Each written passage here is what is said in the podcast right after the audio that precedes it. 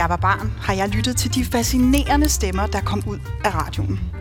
Nogle af dem fortalte om stjernerne og det uendelige verdensrum, andre om Mozart, om Platon, om Dostojevski, om 2. verdenskrig eller om trækfuglenes yndlingspladser helt oppe i Grønland.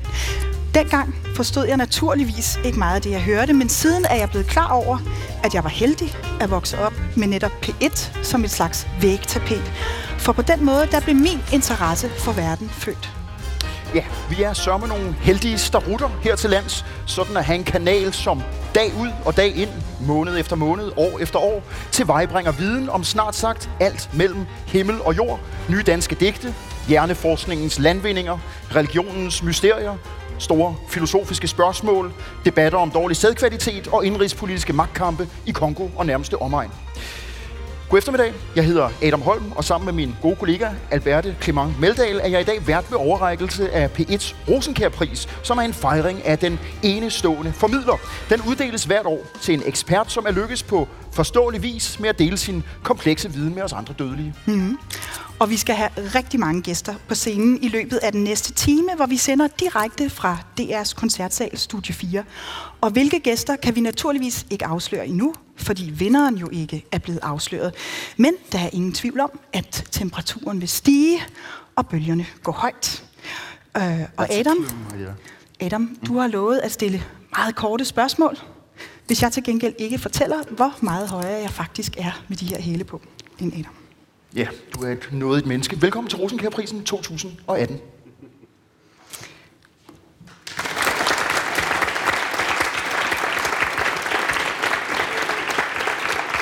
Ja, så skal vi til det alvorlige. Vi skal byde velkommen til Thomas Bug Andersen, som er chefredaktør på P1 og formand for den jury, som har udvalgt årets vinder af Rosenkærprisen. En pris, som P1 har uddelt troligt næsten hvert år siden 1963. Det er korrekt. Tak skal I have. Og øh, Thomas Bug Andersen, hvem er i grunden denne her Rosenkær, som vi kan se her på en stor skærm, skærm bag ved os? Ja, Jens Rosenkær, han var fra 1937 til 1953 øh, foredragschef i Danmarks Radio, så han havde altså øh, den opgave at løfte viden ud til øh, den brede lytterskare. Og han var drevet af den samme tanke som Grundtvig. Han var folkeoplysningens mand på et tidspunkt, hvor der kan man sige, var behov for at brede viden ud til, øh, til en, en større del af befolkningen.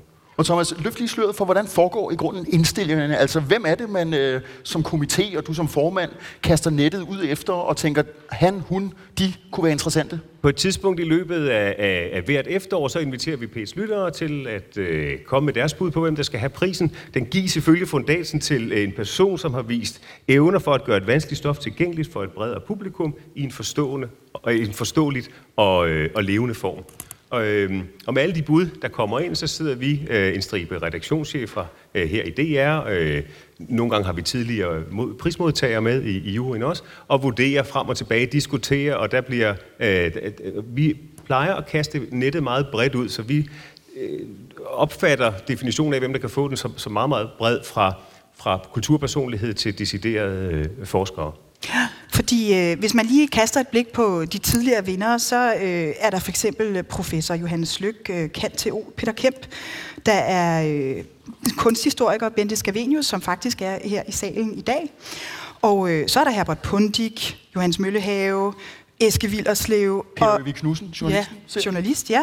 Og øh, de sidste tre år har det været Svend Brinkmann, øh, professor i psykologi, professor i filosofi, Vincent Hendricks, og sidste år terrorforsker Anja Dalgaard Nielsen. Det var en lang liste. Og det er jo, øh, altså jeg tænker, det må jo være ligesom at sammenligne pærer og bananer, når I sidder der og skal beslutte, hvem der skal vinde øh, i år, altså i netop det her år. Ja, man kan, sige, ja, men man kan sige, fundationen er jo også meget bred, som jeg sagde før. Det gives til en person, som har gjort det vanskeligt stof tilgængeligt øh, på, en, på en forståelig og, og, og levende måde. Så vi er sådan set meget øh, brede og åbne i, øh, i, i første del af processen. Øhm, og så øh, lægger vi vægt på, at i, Rosen, i Jens Rosenkærs ånd, at han ønskede jo en, en folkeoplysning til den bredere befolkning, til, til lytterne, på et tidspunkt, hvor der ikke var så meget viden tilgængelig. I dag så svømmer vi, og det er jo tsunami af informationer, man hver eneste dag bliver udsat for, og måske derfor er der et endnu større behov for, at der er nogle fyrtårne, som øh, stikker op og lyser ud, øh, og som siger, det her, det er viden, du kan regne med, selvom du bliver bombarderet med alt muligt forskelligt. Og, og Thomas, det fyrtårn, som så bliver øh, trukket frem, øh, kan man sige, eller foretrukket af, af priskomiteen, øh, får øh, selvsagt æren øh, og et øh, klækkeligt beløb, øh, 50 millioner, øh, ah, nå, 50.000 står der. Øh, 50.000 kroner og, og æren. Men, men, øh, men øh, hvad skal der mere ske? Ja, vi skal ned efter den seneste. det er klart øh, det, der sker, det er det, som, det, som var den oprindelige, oprindelige tanke med Rosengær-prisen, der blev indstiftet der 1963, 10 år efter Jens Rosengærs død, det var, at så skulle modtageren så holde en stribe foredrag øh, i radioen på program 1. Det, øh, vi, det er jo ikke en formidlingsform, vi så ofte gør brug af. Jeg tror, det sidste foredrag, vi havde, det var noget, du øh, producerede, Adam, øh, som var et foredrag om, om punktens øh, historie. Men foredrag som sådan bruger vi ikke. Vi bruger lidt mere levende, levende øh, formidlingsform. Så, Tusind tak. øhm, og, øh, og opfordrer vinderen til at lave en aftale med prismodtageren øh, om at lave en eller anden serie på P1, som kan brede og øh, det stof og det, det, det øh, område, som vedkommende ved en hel masse om, ud til en bredere befolkning. Og, og hvad, hvad der sker med dette års modtager, øh, det, det vil vise sig, fordi det kan være en serie, det kan også være, at det skal være en anden form for event et eller andet, som gør præcis det, som prisen er sat i verden. Okay, kære chefredaktør, nu har du antydet over for både publikum her i Studie 4 og for den øh, velvoksne lytterskare, hvordan man ikke skal lave foredrag. Du fremhævede min punk-serie, som åbenbart var, var tør og meget foredragende. Øh, I har så til gengæld fundet en, der kan finde ud af at formidle på, må jeg antage, langt mere levende vis. Øh, nu må du godt begynde at løfte sløret Jamen, for, hvem den heldige eller dygtige er. Jeg kan sige, at vedkommende er en, som løfter Øh, som vi har formuleret i juryen, et vigtigt emne, øh, så ikke for meget sagt allerede, men som øh, et emne, som desværre har svære kår i den, i, i den danske øh, medieverden, med mindre at det er sådan nogle helt katastrofale situationer, som, som, som gør det øh, meget relevant og påtrængende.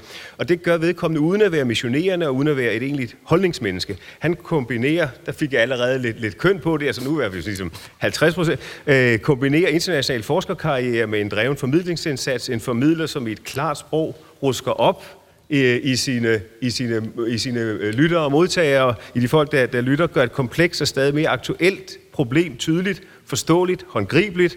Han er kendt blandt Pets lyttere, men også i stigende grad på andre platforme. Ej, han, det var da utroligt, jamen, så længe jeg, jeg, jeg kan blive ved, at det er jer, der ligesom... ja. nej, nej, I skal jo gerne... I siger, at der kommer mange gæster, ja. jeg, skal, jeg vil gerne give plads til dem. Det er en hands-on forsker, der rapporterer fra frontlinjen af klimaforandringerne. Ja. Der kom det. Øh, som jeg siger, er noget, der nogle gange kan være svært at overbevise danskerne om, faktisk har en, en, en stor betydning for vores øh, dagligdag. Okay, skal vi lade tromvivlen lyde? Det synes jeg. Øh, hvordan lyder du den? trommer. noget den stil. Modtageren af Rosenkær-prisen 2018 er professor i klimaforandringer og glaciologi, Sebastian Mernil. Bravo!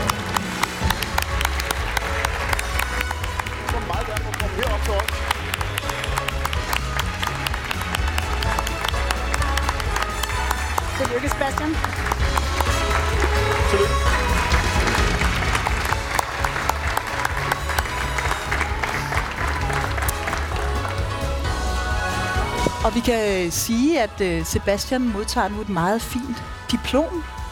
Tillykke. Øh, nu, øh, nu er det jo sådan, at øh, Sebastian naturligvis øh, på forhånd har vidst, at det var ham, der modtog øh, prisen i dag, så, så du er jo ikke på den måde overrasket. Men øh, Thomas Bug Andersen, hvad sagde Sebastian, da du ringede til ham for at fortælle, øh, at, han at han var årets prismodtager? Æh, hvad, præcis, det første ord kan jeg, kan jeg sådan set ikke huske, men øh, jeg tror, Sebastian blev... Min oplevelse var, at Sebastian blev meget overrasket. Øh, og så det næste, det var noget med noget praktik, om det kunne lade sig gøre, ligesom at, at mødes og overrække den. Og det, vi skulle ligesom klemme os ind mellem øh, et, et, et forskningscenter i Delhi og en tur til Nordpolen og et eller andet i USA. Og jeg ja, tænkte, næsten. Ja, det kan være, at man lægger lidt ekstra til, øh, og det er godt, du retter mig. Tak for det. Øh, jeg fik et indtryk af en meget travl øh, forsker. Meget. Klimaet er en, øh, en global ting. Ja. ja. Men øh, tillykke, Sebastian. Har du lyst til at komme og sidde her sammen os? Ja, meget ja. gerne. Tusind jeg synes, tak, vi har aftalt spil mellem to fynboer. Thomas Bugge er også fra Fyn. Ej, det er dejligt. Der er mange gode fynboer. Sebastian, mens vi uh, sætter os til rette, og, uh, og, og du lige får lejlighed til at uh, kigge på, på dit bevis endnu en gang. Kan du ikke lige... Uh, det, det, er jo, det er jo sådan et, et Oscar-moment, kan man sige. Uh, nu får du også blomster. Uh, allerførst, hvem skal have en taksigelse? Det er jo tidspunktet at gøre det på. Uh, jamen, jeg synes jo, der er mange, der skal have tak. Uh, på det første er jeg meget rørt over det her. Jeg synes, det er, det er meget beærende.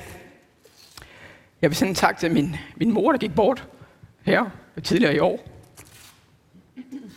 Det var hårdt for mange af os. Når det er sagt, så vil jeg sige tak til min dejlige familie, Birgitte, mine to børn.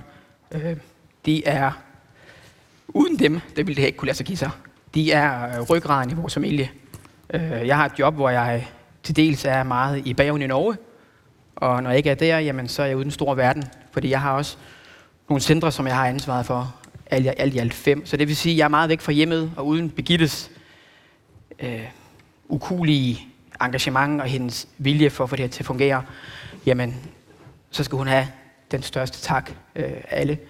Så vil jeg sige tak til selvfølgelig komiteen. Jeg er meget beæret over det her, og som også Thomas Buk sagde, jeg er meget, meget øh, overrasket. Øh, da han ringede, så tænkte jeg, at øh, det er ikke så tit, man bliver ringet op af kanalchefen fra P1.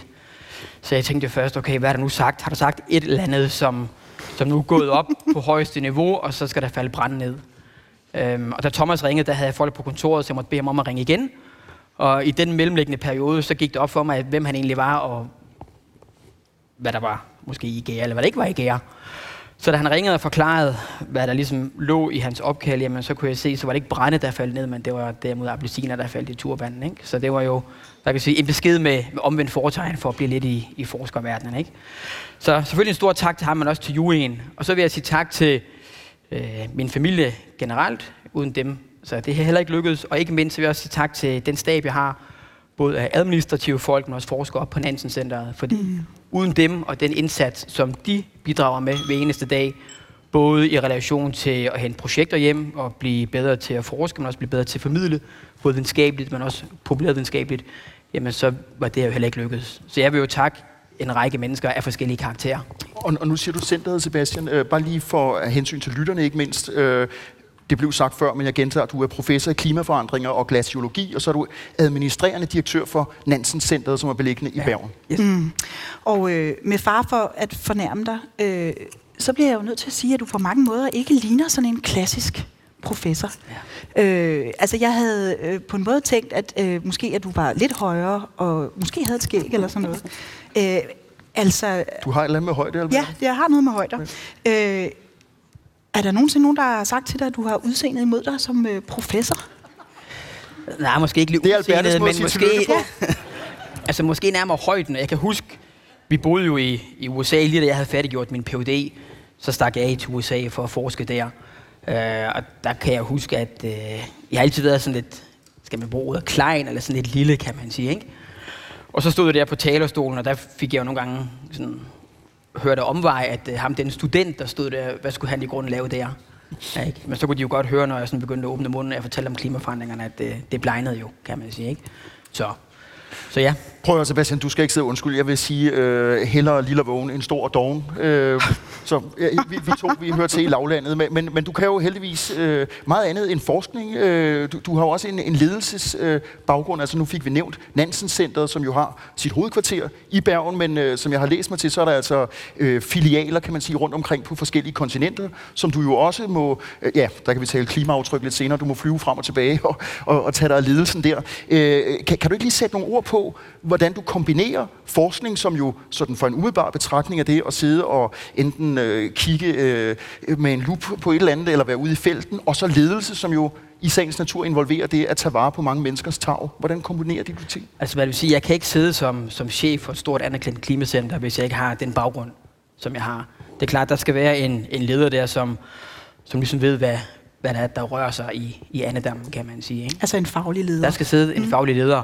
som jo også har, hvad kan man sige, noget ledelseserfaring. Og der har jeg jo gennemgået en, en militær uddannelse øh, som reserveofficer, og har jo faktisk igennem den uddannelse jo øh, tilegnet mig nogle, en masse viden omkring organisationsopbygning, øh, ledelsesstrukturer, det at være punktlig, og det, være, og det, være, det med at ligesom levere til tiden, kan man sige. Ikke? Nu, nu kan vi jo være mange i salen, ikke mindst handkønsvæsener, som har lidt forskellige erfaringer med, øh, med, med tiden i trøjen. Der findes mange typer militære ledere. Øh, øh, det er ikke altid, jeg tænker på militærisk ledelse som øh, noget særligt øh, hvad skal man sige, nærværende og humant. Så, så øh, hvor meget fra herren trækker du med i din, øh, i din øh, ledelse? Det, der er vigtigt, tror jeg, det er, at man, øh, man kender de ressourcer, man har at gøre godt med Øh, fra min tid i, i forsvaret, jamen, der havde jeg en deling, jeg havde et kompani, jeg havde en bataljon, som jeg tog mig af øh, op igennem systemet. Og det handler om, at man ligesom finder ud af, hvilke ressourcer har man, og hvilke ressourcer kan man trække på til hvilke tidspunkter. Og det er det samme, jeg gør på Nansen Center. Folk er forskellige. Folk har for det første forskellige fagkompetencer og forskellige ressourcer. Og hvis man skal lede et center som Nansen Centeret, jamen, så er det vigtigt, at man har det med i baghovedet. Hvem kan man trække på til hvilke tidspunkter? Og, og det er jo noget, der kommer altså, fra min baggrund i forsvaret. Hvorfor søgte du ind i militæret? Jamen, det gjorde jeg egentlig, fordi at jeg skulle have været ind til øh, søværnet som, øh, som værnepligtig. Øh, og så fik jeg muligheden for ligesom at... Så blev jeg fanget af, at det, det med forsvaret også havde en reservestivsuddannelse. Og jeg tænkte, i stedet for at bruge et år, jamen, hvorfor så ikke bruge måske et par år, og så få lidt mere med i rygsækken. Så jeg ansøgte og skulle til, jeg tror det var flyvestation Værløse, hvor jeg var igennem en masse test, både fagligt og fysisk og psykologisk, ikke? Og endte jo så med at gå igennem nåleåret i sidste ende, ikke? Også, ikke? Og startede så på den her reservestiftuddannelse øh, i herren, og har været sindssygt glad for det. Altså, det var virkelig noget, jeg trængte til på det tidspunkt i mit liv, fordi, som jeg sagde tidligere, øh, jeg har altid været sådan lidt lille, 1,72. Jeg er ikke nogen høj mand. Ja, undskyld, hvor høj er du af? Høj, du er bliver jeg lige nysgerrig alligevel. 1,94 ja. øh, med mine styrter på. Uden dem er jeg til gengæld nede omkring 1,76. Men man bliver vel ikke højere af at være Nej, men det gav mig noget selvtillid, ja. kan man sige. Ikke? Og, det, og det gav mig noget, en eller anden form for øh, robusthed. Ikke? Øh, og så plus også, at man lærer sig selv at kende på en masse aspekter, som man jo ikke gjorde, da man bare var gymnasieelev, kan man sige. Ikke? Og så var du simpelthen leder allerede i en ganske ung alder for en, en hel masse drenge. Nogle af dem måske ældre end dig selv. Ja, ja. ja, ja altså, en, det er jo et uddannelsesforløb, kan man sige, hvor den første halvdel jo kører meget omkring teori og ledelse. Ikke? Og så skal du ud og så have den praktiske erfaring.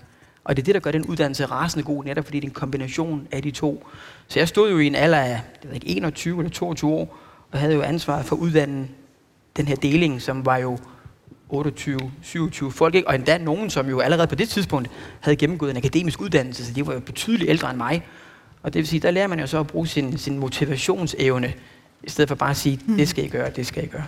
Og, og du har været udsendt til Kosovo øh, ja. i 2002. Og Afghanistan. Afghanistan, ja. ja. Og, og, øh, og den der historie med Afghanistan, øh, den forandrede nogle ting øh, ja. for dig i dit forhold til, til militæret. Hva, hva, kan du ikke prøve at fortælle, hvad der skete?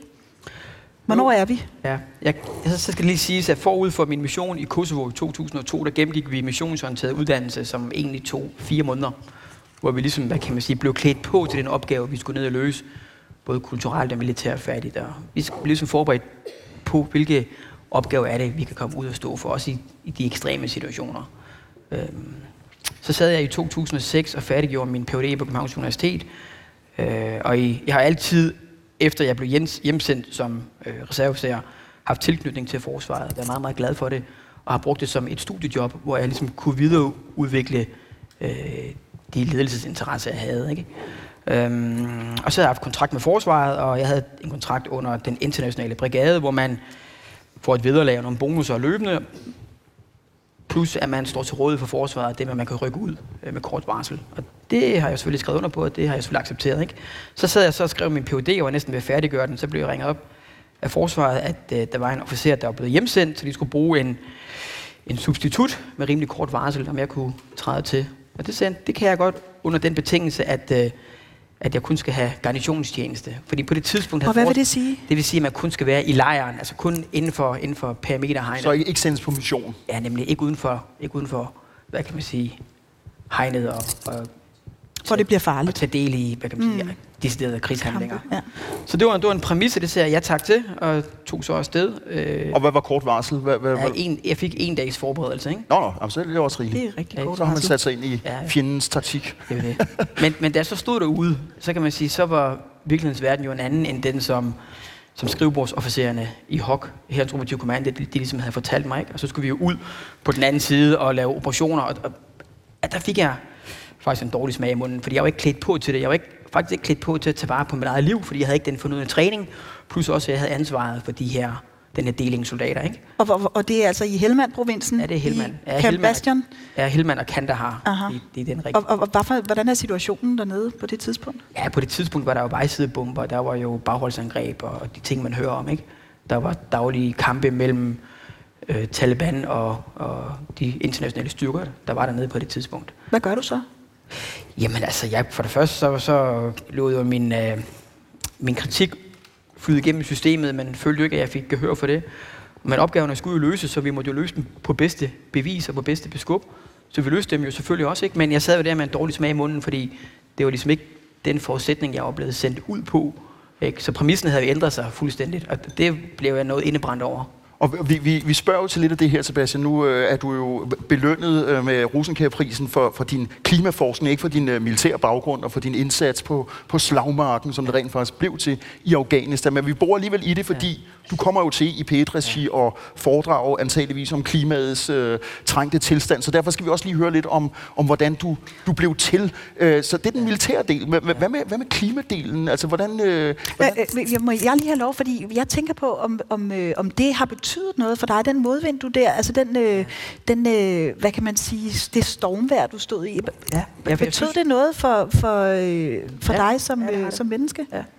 ja, for da jeg så kom hjem, så blev jeg enig med mig selv om, at jeg måtte jo ligesom forklare, hvad jeg havde været igennem, og tog så først fat igennem de officielle militære kanaler, ikke også, ikke? og jeg synes ikke, jeg rigtig fik gehør for det.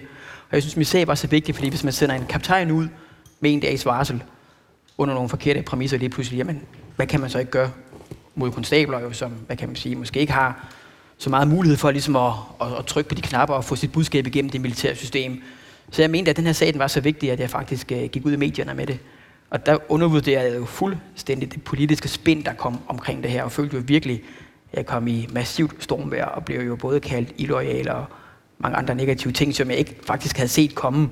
Ikke? Og jeg følte jo bare, at jeg, at jeg gjorde min pligt, ligesom at informere omkring nogle mangler, øh, som der var, hvormed man kunne forbedre andre soldaters øh, forhold forud for en udsendelse. Så, så, men, så hvad betyder det for, ja, hvordan sige, du ja, øh, står i dag? Ja, som, men, men, men det er det helt... Som jeg, jeg følte jo, at når jeg kigger tilbage, så kan jeg jo se, at, at det stormvejr, jeg stod i der, er jo nok øh, det værste stormvejr, jeg har været i, i et medieperspektiv. Ikke? Så når jeg kigger tilbage, så tænker jeg altid på, at okay, du tog virkelig altså, det værste først. Ikke? Og jeg har altid tænkt i relation til klimaforandringer og formidling af klimaforandringer, at det faktisk ikke kan blive værre end det stormvejr, jeg stod i. Ikke? Så jeg blev, smidt, jeg, smidt, jeg blev smidt for løverne, kan man sige, ikke? og blev sådan lidt politisk søndebuk. Men det gik jo også sådan, at jeg faktisk blev kaldt op til hok, og fik jo også en, en uofficiel undskyldning øh, for det stormvejr, jeg havde været i. Er du, er du så, trådt ud af reserveofficergærningen?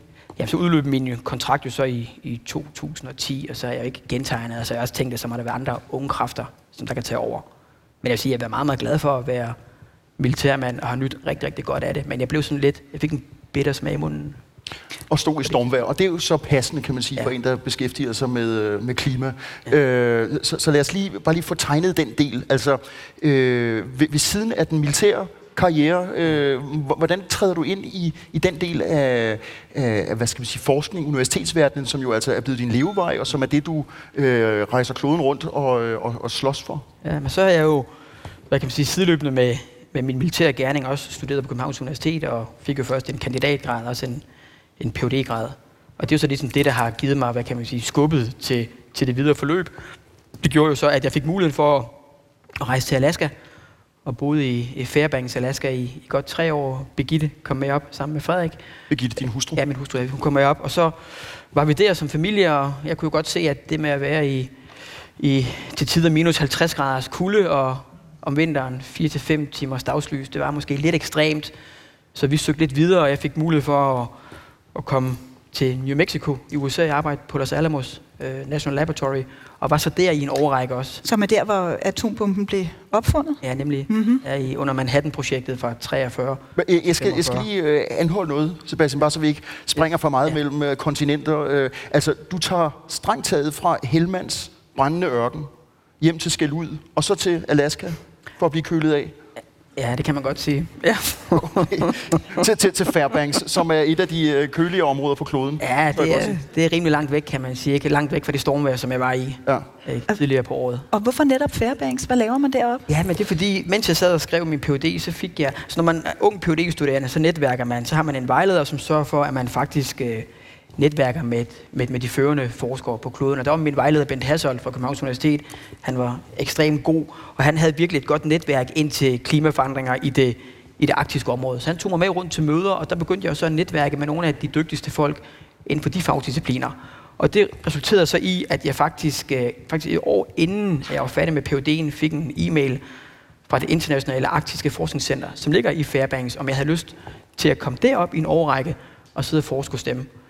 Og jeg tænkte jo til at starte med, no way, det er for langt væk hjemmefra. Ja. En årrække. Det er også en ja, stor det, beslutning. Ja, man skal lige vente sig lidt til det. Ikke? Men, men så som, som tiden gik, og jeg nærmede mig min afslutning på PhD'en, jamen så tænkte jeg, ved du hvad, sådan en chance får man ikke to gange i livet. Så det er nu eller aldrig. Og der går jo faktisk en flyver hjem hver eneste dag fra Fairbanks til Seattle og Seattle København. Så hvis det nu blev for meget for mig, så kunne jeg bare trække stikket. Så var du bare 18 timers flyvetur hjemmefra. Ja, det er det. Men jeg hoppede ud i det og tog chancen og blev jo faktisk egentlig glad for det over tid. For jeg kunne jo se, at den mulighed, jeg havde fået, det kunne være springbrættet til noget meget, meget øh, mere interessant, kan man sige. Ikke? Selvom Fairbanks jo var rasende interessant. Og det er, altså nu kommer vi jo ikke kun til at tale om konkret forskning. Det er jo også en, en lille sentimental øvelse, det her, hvor vi øh, skal møde øh, folk, du kender godt. Og, og Fairbanks er, er strengt taget øh, kodeordet til at invitere din gode ven, forfatteren ja. Robert Solar Christensen op på scenen. Du mødte ham i Fairbanks, forstår ja. jeg. Så ja. to danskere, der rejste langt væk for at lære hinanden at kende og ja. blive gode venner. Så ja. værsgo, Robert Solar Christensen, værsgo og komme på scenen. Og jeg kan sige... Ja, med mens klapsalverne brager, og, og du indfinder dig i lædersofaen, skal jeg lige af hensyn til ikke så meget folk herinde, men til dem, der måtte have tændt for radioapparaterne. Nu her sige, at vi sender overrækkelsen af DR's Rosenkærpris direkte fra koncertsalen Studie 4. På scenen har vi vinderen Sebastian Mernil, som er professor i klimaforandringer og direktør for Nansen Instituttet i Bergen. Og nu har vi altså også fået besøg af din gode ven, Robert Solær Christensen, som er forsker, øh, litteraturforsker tilknyttet Lunds Universitet og forfatter. Du har skrevet en hel række bøger, du har skrevet noveller, man har kunnet læse dig i aviser, og du har blandt andet skrevet øh, klimakrimier. Ja. Øhm, og, og det er vel i, i den sammenhæng, du har lært Sebastian at kende. Hvorfor dampede du op til iskolde Fairbanks? Det startede med, at jeg fik en, øh, en opgave fra Euroman, der bad mig om at rejse. De tog nogle forfattere, så jeg tager ud i verden, find noget ekstremt, find noget meget mærkeligt, og komme hjem igen med et eventyr, en god historie. Og så øh, allerede dengang var det mange år, det er 10 år siden i hvert fald, der var der også, alting handlede rigtig meget om klima, og så tænkte jeg, jeg vil derhen, hvor at de forsker mest voldsomt i klima, hvor det er mest farligt at være. Så jeg googlede og søgte i hele verden, og det var Fairbanks, der dukker der et menneske op, der hedder Sebastian øh, Mernil, og jeg vidste ikke, hvem han var, så jeg skrev jo på pænt og udmærket engelsk, øh, om det var muligt at komme derop og besøge ham og fik jeg et svar på fynsk dansk, at det er ret spændende, det kan du nok godt. Og så tog jeg det op. Det var sådan, det startede. Og han kunne strengt heller ikke vide, om du var, altså med, med det navn Sola, så skulle man tro, du var, øh, var franskmand. Er du i familie, må jeg lige skynde mig at spørge som parentes, med den store franske forfatter Emile Sola? Øh, ja, nogle gange er jeg. okay. altså, jeg var ganske ung, der studerede jeg i, uh, i Sydfrankrig, og faktisk i den by, han stammer fra det opdagede jeg så. Så når folk spurgte mig, om jeg er familie med ham, så sagde jeg ja. Og det åbnede jo en masse døre. Og så efter jeg kom hjem igen, nu ikke længere. Men nogle gange ja. Okay, ja, men det, det, det, det var også som, som sagt en, en parentes i klimasnakken. Mm-hmm. Øh, hvorfor er der farligt i Fairbanks? Der er, nu var det mere nord for Fairbanks. Fairbanks, der er trygt og godt, det er byen, men så kører man ud af Fairbanks op ad Dalton Highway, som jeg tror er den verdens farligste vej i virkeligheden.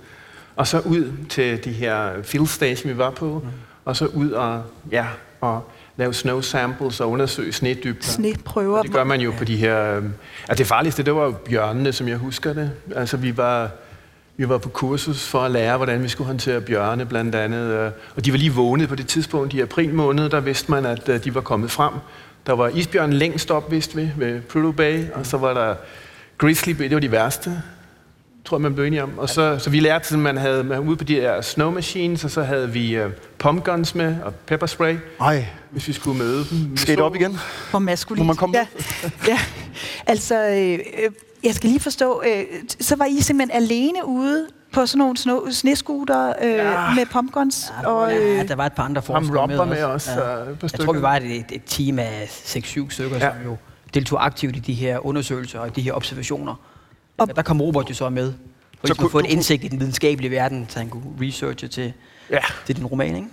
Og, og hvordan, altså sætte nogle ord på, hvordan foregår det egentlig, når man øh, ligger med, med snuden i gletsjeren, eller øh, den, den øh, iskolde sne? Altså fordi, når, når vi siger klimaforskning, øh, og ikke hører til de allermest indvidede, jeg kan godt pege på mig selv, øh, så, så kan det jo være, han har sagt, øh, hvad som helst. Så, så hvad går klimaforskning ud på? Øh, du får lov til at starte, Robert, som ja, jagttageren af det. Ja, som jagttager, ja. Jeg var, der skete også det som jagttager. Altså i starten var jeg jagttager, tror jeg, det vi var, der var i Fairbanks, Alaska. Men da vi kom til uh, i Andesbjergene i Chile, der var jeg mere med som field assistant. Uh, men stadigvæk som jagttager. Altså jagttager, det var, det var nok det værste. Ja, men du, har, du har fået en stribe på skulderen. Ja, har jeg ikke det? Ja, på stjerner, tror jeg. Stjerner, ja. Okay, okay. Men i hvert fald, der var det, det var det værste, ikke? For det var som om, at man, vi kunne ikke lande. Vi kom ind i helikopter på en gletsjer. Vi skal undersøge den, eller Sebastian skal undersøge den, og jeg har... Han kan bore, han kan nogle ting, og jeg har nogle stænger med, han skal bruge, og vi skal op og lande, og helikopteren kan faktisk ikke lande. Den har prøvet et par gange, og når den lander, så glider den på gletsjeren. Så vi bliver enige om, at når vi er lige over, lige over gletsjeren, så hopper vi ud.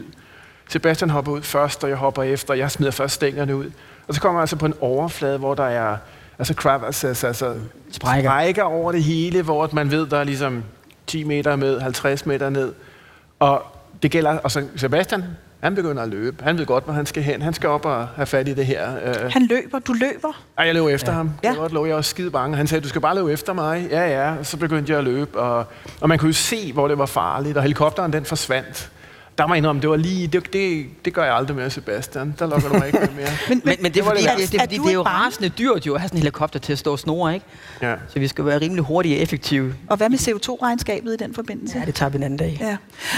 Så, så er, du er ikke bange, eller hvad? Jamen, nu har jeg jo en del erfaringer med at rende rundt øh, på diverse gletsjere, både fra Østgrønland og andre steder, men også ned fra Andelsbjergene. Så jeg kan jo godt læse overfladen hvor man skal gå. Og man kan da hvor også skvatte skal ned gå. alligevel. Øh, altså, Man kan jo glide ja. Ja, det kan man godt, men altså... der, der ligger der mere end en klimaforsker øh, Ja, det gør der i gletsjerne i Andesbjergene. Mm. Altså, Altså, hvordan, hvordan vil, vil du beskrive øh, den måde, Sebastian øh, opfører Jeg sig på, nu, når han jeg rammer kender sit bjerg? Sebastian, også det han sagde, da, vi, da I startede. Altså, han er meget øh, disciplineret, opmærksom og fokuseret. Altså, det er som om, der, der er en mo- motor, der starter i det øjeblik, vi rammer isen, og så går han i gang, og så ved han, hvad han vil. Øh, der var nogle gange, der var også i, øh, i Andesbjergene, hvor at vi står og kigger op. Vi skal derop og kigge på noget. Mens vi står og snakker om det, så er Sebastian været deroppe og ned igen. Altså, der, der bliver ikke spildt ret meget tid heller men, men må jeg lige høre, altså øh, Robert Solar Christensen, skønlitterær forfatter, øh, du har en, en Ph.D. i litteraturvidenskab, underviser selv litteraturvidenskab, du kommer fra de humanistiske discipliner, Sebastian kommer fra naturvidenskaben, øh, og har jo også sin militære baggrund og sin, sin uh, terrænerfaring. Altså, når, når I to er sammen derude i, i felten, den ene måske lidt mere øh, ængstelig end den anden, øh, hvad er det, I jagter? Får I øje på det samme? Øh, går I, hvad kan man sige, efter Nå, det gør I ikke næsten. Nej, altså, altså det er jo klart, at vi har jo... Det, nu er også det med klima, det berører os alle sammen, så klart. Uh, men man er humanist, og han har jo lige fået en humanistisk pris, vil jeg mene, som formidler. Så tingene hænger jo sammen, og jeg mener måske også i virkeligheden, at den tilbøjelighed, vi måtte have til at lave den her skarpe adskillelse imellem det kolde naturvidenskabelige og det varme humanistiske, den holder ikke. Altså, vi vil begge to et eller andet sted mødes rundt omkring i de her felter og er interesseret i verden. Det er der, det kommer. Og der er også flere af dine øh, skønlitterære kolleger, som øh, sådan peu en peu har kastet sig ind i, i klimakampen. Ja, det, er ret, det har været ret hot i virkeligheden. Ja. Ja. Men nu, ja. Ja, altså øh, eventyret. Øh, hvor skal det bringe jer hen næste gang? Altså, nu har vi været øh, langt mod nord og- højt oppe, så vi har gået lidt med nogle tanker om måske Vi skal... at tage lidt Det sydpå. er pingvinerne, så var det isbjørnene, og nu er det pingvinerne. Ja, ikke? Men nu De er ikke lige så farlige som bjørne. Nej, jeg tror, vi er lidt mere trygge ved dem, ja. Må vi se, hvad, hvad fremtiden den bringer. Øh, Og nu skruer vi ned for hyggen, for, for nu, nu skal det også til at være brutalt. Jeg, jeg, jeg kunne nemlig godt tænke mig, øh, øh, måske sagt lidt firkant, men jeg kunne godt tænke mig at høre, hvordan I begge to øh, kigger på han har sagt, den politiske virkelighed. Fordi et er, at I kan tage ud øh, som forsker, som jagttager, som, som forfatter, øh, skrive øh, en, en klimatrilogi, øh, og, og man kan sidde og gyse hjemme i sofastykkerne, og, og du kan holde foredrag og, og lave din forskning. Men, men I er også omgivet af, af, hvad skal vi sige, den virkelige virkelighed, den som er, er politisk. Kan I ikke sætte nogle ord på? Altså, øh, bliver der gjort nok fra politisk hold? Nu spørger jeg meget bredt og åbent. Det skal du starte, ikke? Det er dig, der ved... Altså, vi ved jo, at, at øh, vi lever i en tid, hvor klimaet ikke har ændret sig. Øh, klimaet ændrer sig markant hurtigt sammenlignet med, hvad vi ved, øh, når vi kigger tilbage adskillige 100.000 år. Øh, så vi lever i en tid, der er ret så spændende fra den videnskabelige øh, synsvinkel. Øh, og vi kender også årsagerne til det. Vi kender hovedårsagerne. Øh, og vi kan se, med den viden, vi har, og de gode computermodeller, vi har, hvilken tendens og hvilken vej vi går øh, ud i fremtiden. Vi ved, hvilke mekanismer vi skal ind og påvirke for ligesom at minimere de klimaskader, som vi står overfor. Øhm, hvis du spørger mig, så på globalt niveau, jamen, så bliver det ikke gjort nok. Øh, der er en Paris-aftale fra 2015, hvor den politiske målsætning er, at vi skal ikke overstige de 2,0 grader i 2100. Øh, meget gerne. 1,5. Eller, eller, altså i bedste fald 1,5 kan man sige. Ikke? Men, men med den politiske dagsorden, der er lagt op nu på globalt niveau, jamen der skyder vi imod en temperatur, der hedder 3,5 grader. Og det indikerer jo over for mig, at uh, der ikke bliver gjort nok. Uh, Hvorfor, har du et bud på, hvorfor det er sådan? Hvorfor tøver politikerne med at handle? altså det, der er hovedårsagen, for at tage den første til de klimaforandringer, vi ser, det er koncentrationen af CO2 i atmosfæren. Hvis vi skal minimere klimaskaderne, så skal vi enten udlede mindre, eller vi skal trække noget ud af atmosfæren igen. Øh, vi ved videnskabeligt, at øh, en stigende, siden 1896 er en stigende koncentration af CO2 i atmosfæren medfører en stigende øh, temperatur. De ting, vi skal ind og påvirke, jamen det er koncentrationen af CO2 i atmosfæren. Når vi så tager den videnskabelige debat og trækker den ned over den samfundsmæssige debat, jamen så skal vores politikere jo også forholde sig til alle mulige andre ting end kun klimavidenskaben, vækst, arbejdsløshed osv. osv. Ikke? Hvor skal pengene komme fra til det her? Så det, det bliver meget mere, hvad kan man sige, pulveriseret og meget mere, hvad kan man sige, øh, ja, svært at Men, men Sebastian, du beskrev før øh, fra din tid som reserveofficer udsendt i Afghanistan, hvordan du kom under pres fra herrens operativ kommando og virkelig blev lagt i skruestikken. Øh, nu sidder du så øh, blandt andet som direktør for et forskningscenter og skal jo ansøge om midler, har politisk bevågenhed. Kommer du under samme pres fra politisk hold der? Øh, både i Norge og herhjemme, og hvor du ellers måtte færdes? Nej, fordi vi, vi søger vores, vores midler fra forskningsrådet, fra industrien, øh, fra fonde. Så det er jo fuldstændig uafhængigt af den politiske verden. Øh, så der er ikke noget pres der overhovedet. Men vi kan jo se, at der er en, en politisk interesse også for det, vi laver. Ikke? Så det er måske øh, lidt nemmere nu at få, midler ind, eller få økonomiske midler til forskningsprojekterne, end hvad det har været tidligere, netop fordi der er mere bevågenhed omkring det. Øhm, Men, men altså, vi hører jo om, hvordan øh, NASA bliver beskåret i deres budgetter, og hvordan forskerne, der sidder der, øh, gemmer deres data på, på harddiske, som de tager med hjem for at forhindre, at de bliver bortskaffet på en eller anden måde. Er det slet ikke noget, som... Øh, altså, det der pres til at måske at øh, forskønne lidt øh, på de dystre prognoser, eller... eller øh, altså, at lige præcis det der, det er ikke noget, vi tror jeg, vi oplever her i Europa. Mm. Øh, jeg tror, det er vigtigt, når man formidler, at øh, vi stadigvæk holder, hvad kan man sige, videnskaben meget, meget nært, og vi ligesom relaterer os til den, og vi ikke går på kompromis med videnskaben. Det er videnskaben, der er, ligesom er styrende for de ting, øh, vi gør, og det vi gerne vil formidle. Det skal være forankret i videnskaben. Vi skal ikke lade os påvirke den politiske dagsorden. Mm. Og apropos det nære, så bliver man jo, altså det, det er jo en enorm kompleks debat om klima, og der lyder mange forskellige øh, udsagn om, hvem der skal tage initiativ til omstillingerne. Du nævnte Paris-aftalen, den er tydeligvis jo meget politisk, men, men, men så er der også, som sagt, det helt nære, det private eller personlige, øh, hvad man selv gør øh, som, som forbruger, som handlende menneske. Altså, øh, må jeg spørge jer to, øh, hvis I har lyst til at udpersonere det øh, sådan i radioen. Altså, hvad, hvad, hvad gør I selv i jeres respektive hushold for at være, hvad skal vi sige, mere bæredygtig? For det er jo det, der er blevet tidens nye øh, løsen. Jeg tror for min del er det jo sådan, at jeg tror, jeg gør som de fleste andre lidt opmærksom med recycling og andre ting. Jeg flyver også, kan jeg sige. Altså for sådan nogle ting. Der er nogle beslutninger, man må tage, og det gør jeg også. Altså der er også nogle ting, hvor man kan sige, at man holder fast ved, ja, det, men altså ellers i det daglige, så tænker man fornuftigt, synes jeg. Jeg der lytter på det her nu. Sebastian begynder at fortælle, jeg så ham, da vi var i Santiago og skal op, og vi samler proviant ind, og han går jo meget op i den her med formidlingen, og det, det arbejder i ham hele tiden, forstår man, og han øh, kan ikke finde ham. Jeg løber rundt med kundevognen og fylder den, hvor han henne. Men du kan huske det. Ja. Og så står jeg og tænker, okay, øh, hvor bliver jeg nu af? Vi skal have mere mad, vi er ikke nok, og han skal have mere chokolade, og vi går rundt. Og så ser jeg ham langt væk op ved kasserne. Så har han mødt en rigtig jerk, en rigtig idiot egentlig, som var sådan klimaskeptiker, ikke? og genkendt der, tror jeg, oven i købet, var en dansker, og stillede sig op og begyndte sådan at forklare ham. Og var, det, var det Bjørn Lomborg? Det var nemlig ham, ja. Nej, det var det jo ikke, men i hvert fald, det var... Det var og Christian, øh, hvad hedder det, Sebastian er så super tålmodig, så han stiller sig op og forklarer ham, jeg tænker, det gør der ikke det her. Han blev bare ved at stå og fortælle om, hvad det handler om, og hvorfor det er vigtigt, og så videre. Han stod var helt pustet op, og jeg siger til dig, nu kommer du, nu skal vi afsted, vi skal op, og vi skal ud og... Men øh, det er jo også meget tydeligt egenskab, der i det formidlingsmæssige, i alle de gange, vi har været sammen. Både de ansatte og folk, vi møder. Så det er både noget med at tage kampen i den store offentlighed og ved kasseapparaterne. Mm. Og, og apropos det der med at, at købe ind, så ved jeg, at du handler ind samme sted i Odense som en anden en, der også interesserer sig for klimaet, i hvert fald i de her dage. Det er nemlig vores klimaminister. Ja, jeg møder ham her til ved købmanden. Mm. Står vi der og kigger lidt på hinanden, og hvem skal så ligesom bryde isen? Øh, ser du efter, hvad han køber ind? Altså lægger du mærke til, om der er masser af gode vegetariske ting nede i Nej, jeg øh, håber, han, Nej. håber, han køber ind med et fornuftigt klimaaftryk. Ja. Nå, jamen, vi er så heldige, at vi har vores energi-, forsynings- og klimaminister Lars Christian Lilleholdt.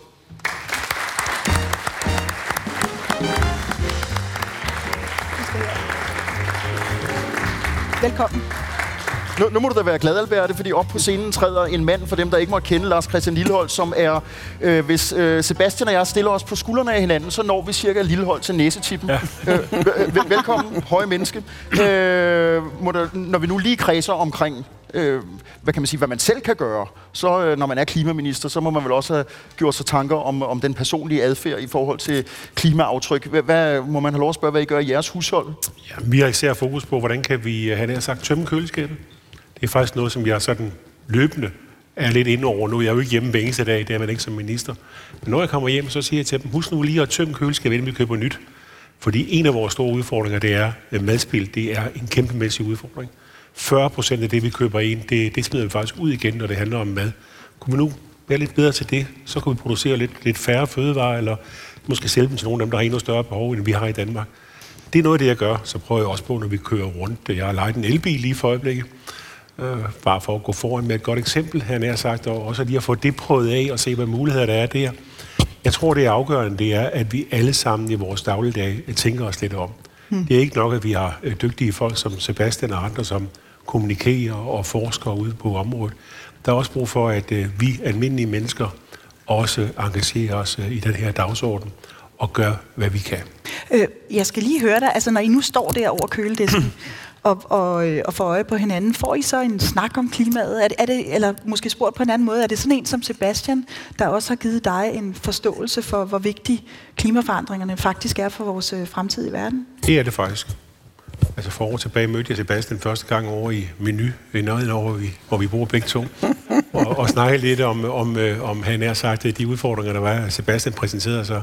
Jeg kendte hans far og kendte ham i, i mange år i Jørgen, og vidste godt, at han havde en ret dygtig og klog søn, øh, Sebastian. Og øh, vi, får, vi snakker meget om det her, men det er også godt, når vi sidder her, og øh, Sebastian er jo en utrolig dygtig øh, kommunikator. Jeg har virkelig, virkelig respekt. Og, og vi lever i en tid, hvis jeg lige må tilføje os, hvor det er, at det er et vanskeligt emne at kommunikere. Især at kommunikere i forhold til, at, at vi er også almindelige mennesker, han har sagt, forstår, hvad det handler om. Og der må jeg bare sige, at der er Sebastian en super kommunikator. Jeg møder jo mange øh, forskere, ikke bare i min nye Odense, men også når jeg er rundt min vej. Og bare sige, at nogle af dem, de kan godt være lidt vanskelige lige helt at, at forstå, hvad det hele det handler om. Der er Sebastian helt i top. Men, men, men, men Lillehold, jeg, jeg tænker, øh, altså et af, I kan mødes, og der er en gensidig respekt, og der er jo som regel en hyggelig tone i det her land, så, så vi skal heller ikke have sådan en, en, en voldsom fejde, men, men øh, for nu gør det lidt politisk, altså klimacenteret under DMI blev lukket, Øh, og øh, det betyder ikke, at vi ikke har dygtige klimaforskere, men vi har jo for eksempel en nu prisbelønnet øh, professor i, øh, i, i klimastudier, som sidder i Bergen. Hvorfor øh, trækker vi ikke en mand som Sebastian hjem? Hvorfor øh, får vi ikke genopbygget et klimacenter? Hvorfor bliver vi ikke verdensførende, når det gælder klimaforskning? Det Måske i Odense? Det, det, det synes jeg faktisk lyder som en god idé. Det er ikke mere end 14 dage siden, jeg havde et møde med, med Sebastian om Nå, det kunne præcis, godt have sagt. Præcis, præcis samme emne. Hvad muligheder der er. Det er noget, vi kigger på. God dialog. Sebastian har kommet med nogle gode forslag til, hvordan vi kunne styrke klimaforskningen. Nu er jeg så heldig, at vi har lavet en energiaftale, hvor vi fordobler de penge, vi bruger til energiforskning. Så vi går fra en halv milliard til en hel milliard i løbet af ret kort tid. Og der får vi også brug for nogle, han har sagt det, nye måder at se tingene på, og det kunne da være oplagt at kigge på det, øh, hvad muligheder der ligger på det område. Men, men når Sebastian, det har vi jo hørt ham sige her, og hvis man har fulgt debatten i dagspressen eller i andre, for eksempel DR-sendinger, så er det jo ingen hemmelighed, at han har været temmelig og er øh, skeptisk i forhold til for eksempel den klimaplan, regeringen har fremlagt øh, lige før efterårsferien, øh, og, og siger simpelthen, at hvis jeg må have lov at oversætte, at det går for langsomt, og det er et nummer for sent. Øh, sådan lige 30 sekunders gendrivelse af den kritik? Jamen altså, det er jo en forskers opgave. Og ikke mindst en klimaforskers. vi kan jo aldrig levere nok til Sebastian, han har sagt, men, men vi kan, og det er jo helt afgørende, at, at folk som Sebastian, og det gør han, synes jeg, på en, på en rigtig, rigtig god måde, kommunikativ, rigtig god måde, kommunikerer, at der skal, der skal mere til. Det er jeg jo også som klimaminister hele tiden meget opmærksom på. Regeringen har præsenteret et energiudspil, eller lavet en energiaftale, og nu et klimaudspil. Jeg synes jo, der ligger rigtig, rigtig mange gode elementer i det, men det er klart, at man kan altid gøre mere. Og, og, og det, det er jeg sådan set 100% enig i, og det er jeg også enig med, med Sebastian i. Men nu sagde du faktisk lige før, at det er, er en meget øh, kompleks problemstilling med klimaforandringerne. Sebastian, er, er, er det simpelthen for komplekst til, at politikerne egentlig kan forstå, hvor vigtigt det er, at vi tager det alvorligt? Så jeg tror, en af, en af de problemer, vi står over med, det er, når vi snakker klimaforandringer, så snakker vi jo perspektiver, der rækker længere ud end bare et eller fire år. Vi snakker om nogle perspektiver, som jo kører 50, 100 eller 200 år ud i fremtiden. Netop fordi vi nu er inde at påvirke klimasystemet, som jo begynder at påvirke isen, kan man sige. Når man først begynder at få de store iskapper sat i bevægelse, så er de rasende svære at stoppe igen. Og det vil sige, at det vil kaste is af til verdenshavet og bidrage med havniveaustigninger, også på den anden side af 2100 og også 2200. Ikke? Det er meget, meget svært. Så jeg tror, en af de udfordringer, som vi står overfor, det er, at vi taler i forskellige tidsrammer. Mm-hmm. Ikke? Og, og, der, og der tror jeg måske, at politikerne de skal blive bedre til at forstå, at det, det handler ikke kun om, om det næste budgetår, eller det handler ikke kun om en fireårig periode, men det handler om, at vi faktisk ser også længere end 2030 og 2050, fordi det vil få konsekvenser for os. Det er bare et spørgsmål omkring, jamen, hvor voldsomme de konsekvenser blive. Men, men der er jo meget forskellige, øh, relativt forskellige udlægninger i hvert fald, når man lytter til regeringen, eller det hele taget politisk hold, hvor vi er i 2030 og 2050, og så når, når, når du eksempelvis og, og nogle af dine kolleger udtaler, at der, der har Lillehold vel ret i, at, at der, der er det den meget, hvad skal vi sige, sortseende brille, der er på, øh, når man spørger klimaforskningen. Nej, jeg tror ikke, den er, jeg tror ikke, den er sortseende. Vi forholder os bare til, hvad kan man sige, virkelighedens verden. Vi kan jo se, det der er styrende for klimaforandringerne, det er jo processerne i atmosfæren, både de fysiske og de kemiske processer. Og det er jo dem, vi forholder os til. Og vi kan jo se, hvilken vej de har udviklet sig, og hvordan det forventeligt vil gå med den fysiske forståelse, vi har. Så det som sådan, det som sådan ikke at være sortseende, det er egentlig at være ganske objektiv og komme med en meget, meget objektiv vurdering øh, af tingene. Men, men hvis du nu skulle motivere Lars Christian Lillehold til, at, at vi får sådan et forskningscenter, måske endda i Odense, sådan så du ikke engang øh, skal køre til København øh, og udlede CO2 på den måde. Eller flyve til Bergen. Eller flyve ja. til Bergen, hvilket virkelig må være en, en tung post i CO2-regnskabet. Altså motivere på samme måde, som du er vant til, at øh, du var vant til at motivere dine unge soldater dengang. Hvad vil du så sige? Jamen, for det første vil jeg sige, at vi har jo mange rasende dygtige forskere herhjemme. Men det vi mangler, der er nogle fagområder, som vi ikke har dækket, for eksempel. Ikke?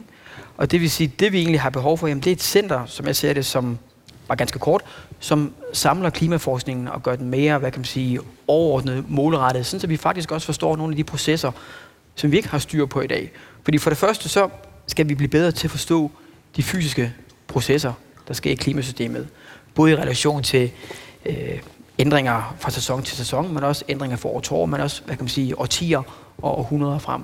Og der er det for nærværende sådan, at verdenseliten, den sidder i bagen, hvad det angår. Ah, det er så, ved, altså så man kan sige, så ved at etablere et, et center herhjemme med et stærkt link op til bagen, jamen så vil vi faktisk kunne suge en masse viden ud af det, og så sandsynligvis komme op på niveau med dem, der er i bagen. Men jeg vil også lige sige, klimaforskning er jo ikke, klima, klimaforskning er jo ikke kun klimaforskning, det er også en god forretning i klimaforskning. Mm. Nu driver jeg et center, som hedder Nansen Center. Vi får en, en grundbevilling. Hver eneste gang, vi får en krone af den norske stat, så genererer vi faktisk 10 kroner i projektindtægter. Ikke? Så der er en god liberal tankegang i det her, udover at man selvfølgelig får en bedre forståelse, men også gør noget godt for klimaet. Var det motiverende? Meget motiverende. Ja, ja. Sebastian er jo generelt ret motiverende og ja. god til at argumentere. Man kan lige frem han har fået, på det. Ja. Han har fået Rosenkærprisen. Mm. Ja. Det, det, jeg lytter til det her, jeg synes jo, det er vigtigt, altså, at vi er øh, i front. Det er vi også på mange områder, øh, det handler om energi og klima i Danmark. Øh, og det skal, vi skal være endnu mere i front, og derfor lytter jeg til det her. Jeg synes, det lyder som øh, nogle gode, gode takter, og noget, som jeg godt kunne forestille mig, at vi kunne få frem på en eller anden fornuftig måde. Men vi ligger ret højt herhjemme med vores øh, CO2-aftryk. Øh, I hvert fald, hvis man spørger tænketanken Concito, så øh, er vi sådan der på en, en trist syvende plads. Altså jeg tænker, skal man fra politisk hold, nu kigger jeg både på Lillehold og, og, og, og Mernil, altså skal man gøre mere for at øh, få os til at lade være med at spise kød, øh, beskatte flyrejser, øh, sørge for, at vi måske indkøber mere øh, lokalt eller regionalt. Vi får sendt æbler fra Sydafrika og avocadoer fra øh, Latinamerika osv. Altså øh, skal, skal man skal man fra politisk hold, øh, lille hold, være, være mere overvågen der? Kan man? Ja. Altså fra regeringen, skulle jeg måske nærmere sige. Det, det tror jeg, man skal være, men jeg tror også, at vi, vi skal være opmærksomme på, at vi hver især har et ansvar i forhold til, hvordan vi har sagt håndterer de her udfordringer. At det er ikke forbudt at, at tænke sig om. Det er faktisk en rigtig, rigtig god ting. Og det er jo også derfor, at vi øh, blandt andet i regeringens øh, klimaudspil har en, en mærkningsordning. Altså lidt, når man køber ind, øh, så kan man også se, hvor meget et kilo oksekød, hvad klimabelastningen er på det. Og så kan man jo vælge, om det er et kilo oksekød eller kyllinger, der man måske skal have til aften i stedet. Altså, ja, altså ja, der er jo igen nogle tidsperspektiver her. Jeg tror, på den korte bane, jamen, så skal vi have nogle politiske reguleringer, som gør, at vi tænker meget mere klimabevidst. Vi, skal have nogle, vi som forbrugere skal være meget mere øh, bevidste om, hvilke valg vi træffer, og hvilke valg vi ikke træffer. Og der, som jeg ser det, jamen, der skal vi have nogle politiske, øh, et politisk regelsæt for, hvordan er ledes måske noget beskatning på nogle områder, og mindre beskatning på andre, så man faktisk guider befolkningen hen mod et meget, meget mindre klimaaftryk. I det lidt længere perspektiv, der skal vi bruge mange flere penge, som jeg ser det, på forskning, innovation og teknologiudvikling, fordi det er det, der skal redde os, når vi kører ud i fremtiden. Vi lever i en verden, hvor vi faktisk bliver rigtig mange folk. Jeg tror, det er 10 milliarder i 2050. Ja, det er FN's øh, yes. befolkningsprognose. Velstanden stiger. En mere, hvad kan man sige, en rigere befolkning har også et større forbrug. Og det vil sige, den, den cocktail med flere folk, der faktisk bliver rigere, det er et rasende dårligt klima, klimacocktail. Ikke? Og det vil sige, hvis vi, hvis vi skal nå i mål der, jamen så, så skal det være teknologiudvikling, der, der skal redde os i det, i det noget længere perspektiv. Og lige et ord på det. Hvad er det for teknologiske øh, hvad skal vi sige, landvinder, der skal til for at øh, sætte ind i klimakampen? Nævn et par eksempler. For det første, så skal vi blive bedre til at trække CO2 ud af atmosfæren, og der ved jeg, der har regeringen også øh, øh, kommet med et udspil der omkring 100 millioner til forskning. Ikke? Vi skal blive meget, meget bedre til at finde ud af, hvordan kan vi lære energi meget bedre. Der er ingen tvivl om, at det er en af de flaskehalse, som vi står overfor, når vi snakker øh, energi øh, og energilæring og fremtiden, ikke? og pludselig vi skal blive meget bedre til at bruge, optimere den energi, vi har til rådighed. Altså, øh, nu bliver det jo meget komplekst, og øh, og svært forståeligt. Øh, og det er jo de unge mennesker, vi skal have fat i her. Det er dem, der skal forstå, ja, hvad det er, det handler om. Og jeg ved, at du har været ude på din hustrus efterskole og ja. holde oplæg om klimaforandringer, ja. og du skal også snart øh, holde et, jeg ved ikke, om man kan kalde det oplæg, når man, når man taler til en første klasse, men altså forklare førsteklasses elever i din søns øh, klasse om, hvad klimaforandringerne betyder. Og jeg kunne godt ja. tænke mig lige, fordi din hustru sidder nemlig hernede i salen, at øh, lige at høre Birgitte, øh, hvordan det gik derude på, øh, på efterskolen, da Sebastian var derude. Hvordan, øh, hvordan klarede han det? Jamen, det synes jeg, han klarede rigtig godt. Øhm, det er jo et stof, som er svært, og derfor så skal det øh, virkelig kose ned, for at du kan fange de 16-årige hjerner. Øhm, og det synes jeg, at, at han kan, og at han gør øhm, rigtig, rigtig godt, fordi han formår at gøre det simpelt. Hvad sagde han til dem? Jamen, hvad sagde han til dem? Han sagde blandt andet det her med, at det er vigtigt at, øhm, at være opmærksom på det. At det er deres fremtid, det handler om. Og så kom man ind omkring øh, de simple ting i det her med CO2 og, og forklaret, hvad, hvad, når den her is smelter, altså sådan helt konkret, at, at havene stiger op, og, og med et land som Danmark eller Holland, hvor vi er flade, øh, hvad det så er, der, der fysisk kommer til at ske øh, for vores verden. Er I holdt op med at spise så meget kød derhjemme? Er I det? Ja. Det er Sebastians børn, der sidder her. Hej. kan du godt lide at spise kød, eller kan du godt lide at spise broccoli? Kød. Oh. det er fra fulde folk og børn, man altid skal høre sandheden. Og, og jeg Ej, tror, nu, ikke, tror jeg ikke lige, det var mit barn, der sagde det der. det var det. Men, men Sebastian, øh, når vi lige er ved, ved i tak, Birgitte. hyggeligere ende af, af sagen, som uh, Alberte rigtig nok sagde, så skal du altså uh, tale til din søns første klasse ganske snart. Ja, Benediktes 0. klasse. Nå, undskyld. Ja, det er jo lige meget, ja. ja. Yes. Du skal undskyld, i hvert fald tale ja. til, til småfolk. Ja. Øh, Altså, kan du ikke lige... Øh, jeg, jeg, personligt tror jeg, jeg i min viden om klimaforandringer er lidt over 0. klasse, men, men dybest set ikke meget mere. Det er ikke sikkert. Øh, og, og i virkeligheden er vi nok mange i offentligheden, som vender øh, klima ryggen og tænker, åh, oh, gav, hvor er det kedeligt, og det er forbundet med en masse afsavn. Øh, så, så kan du ikke øh, i virkeligheden tage hul på din formidlingsgærning nu og, og prøve at sige ord? Hvordan vil du henvende dig til, en, øh, til et ung menneske på 6, 8, 10 år? Jamen, det er jo ikke nemt. Altså, det, det er langt fra nemt. Du har to men, minutter. Men, to men, minutter. Men det handler jo om, det handler om, at man skal jo tale til børn og voksne i øjenhøjde. Og ligesom forstå, hvilket niveau er de på. Og når jeg nu skal ud at snakke på Benediktes klasse, jamen, så er det klart, så må vi jo tage fat i, jamen, helt banalt, jamen, hvad sker der? Hvad, hvad ved de, når temperaturen stiger? Hvad sker der så? Ja, men så kan de måske fornemme, at det bliver lidt varmere, de kommer til at svede. Jeg kan tage en klump is med, som jeg kan lægge på katheteret, ikke? og så kan vi kigge på den, inden vi går i gang, og så kan vi kigge på den, når vi har stoppet. Og så kan vi forventeligt se, at der er en masse vand, der ligesom er løbet ned ad bordet og ned på gulvet. Ikke? Og så kan vi snakke lidt om det, og så kan vi måske relatere det til et billede eller to fra Grønland, for ligesom at sige, jamen det vi ser her, fordi det er så varmt inde i klasselokalet, jamen det er faktisk stort set de samme ting, der sker, når jeg eller Robert eller hvem det er, der render rundt ud på isen, prøver på at forstå, hvor komplekst det her det i grunden er. Nøj, det er for Ja. børn. Må jeg være med? Det meget gerne, Adam. Men, men når du skal tale til ministeren i øjenhøjde, han er 2 meter og 2, 2 meter og 3, noget af den stil. Øh, Hvordan når du ham i øjenhøjde? Det er lidt svært, men, Og nu mener jeg rigtig kommunikativt. men jeg tænker, jeg tænker, altså Lars Christian har også en forståelse for det her, så det vil jo klart, det vil blive mere teknisk og meget mere, kan man sige, nuanceret, end, end når jeg nu skal snakke med, øh, med Benedikte. Men jeg har en god dialog med Lars Christian, og jeg tror, han er meget opmærksom på, hvad der rører sig derude. Ikke? Så, men øh, jeg presser på, og jeg skubber lidt til ham en gang imellem, og det er også min pligt at gøre det med den faglighed, jeg har. Øh, så han får nogle gange lidt hug, men han, øh, han kan tage det. Det ser vi frem til. Ja, det kommer til at blive øh, sidste ord. Vi øh, er ved vejs ende, må jeg sige. Øh, endnu en gang tillykke til Sebastian Mernil med Rosenkærprisen 2018. Også tak til vores gæster heroppe på scenen. Forfatter Robert Sula Christensen, øh, klimaforsynings- og energiminister Lars Lilholdt og øh, efterskolelærer Birgitte Mernil, som Alberte lige var nede og tale med. Så øh, tusind tak for ja, så jer, der sidder her. Jeg skal også kigge ud mod vores øh, velvoksne publikum, og tak til jer, der lyttede med. Om Ja, jeg behøver vel ikke sige, der er radio. Så. Det kommer der ligegyldigt, hvad vi siger. Nå. Ja. Jeg ved ikke, om jeg... Det var super godt.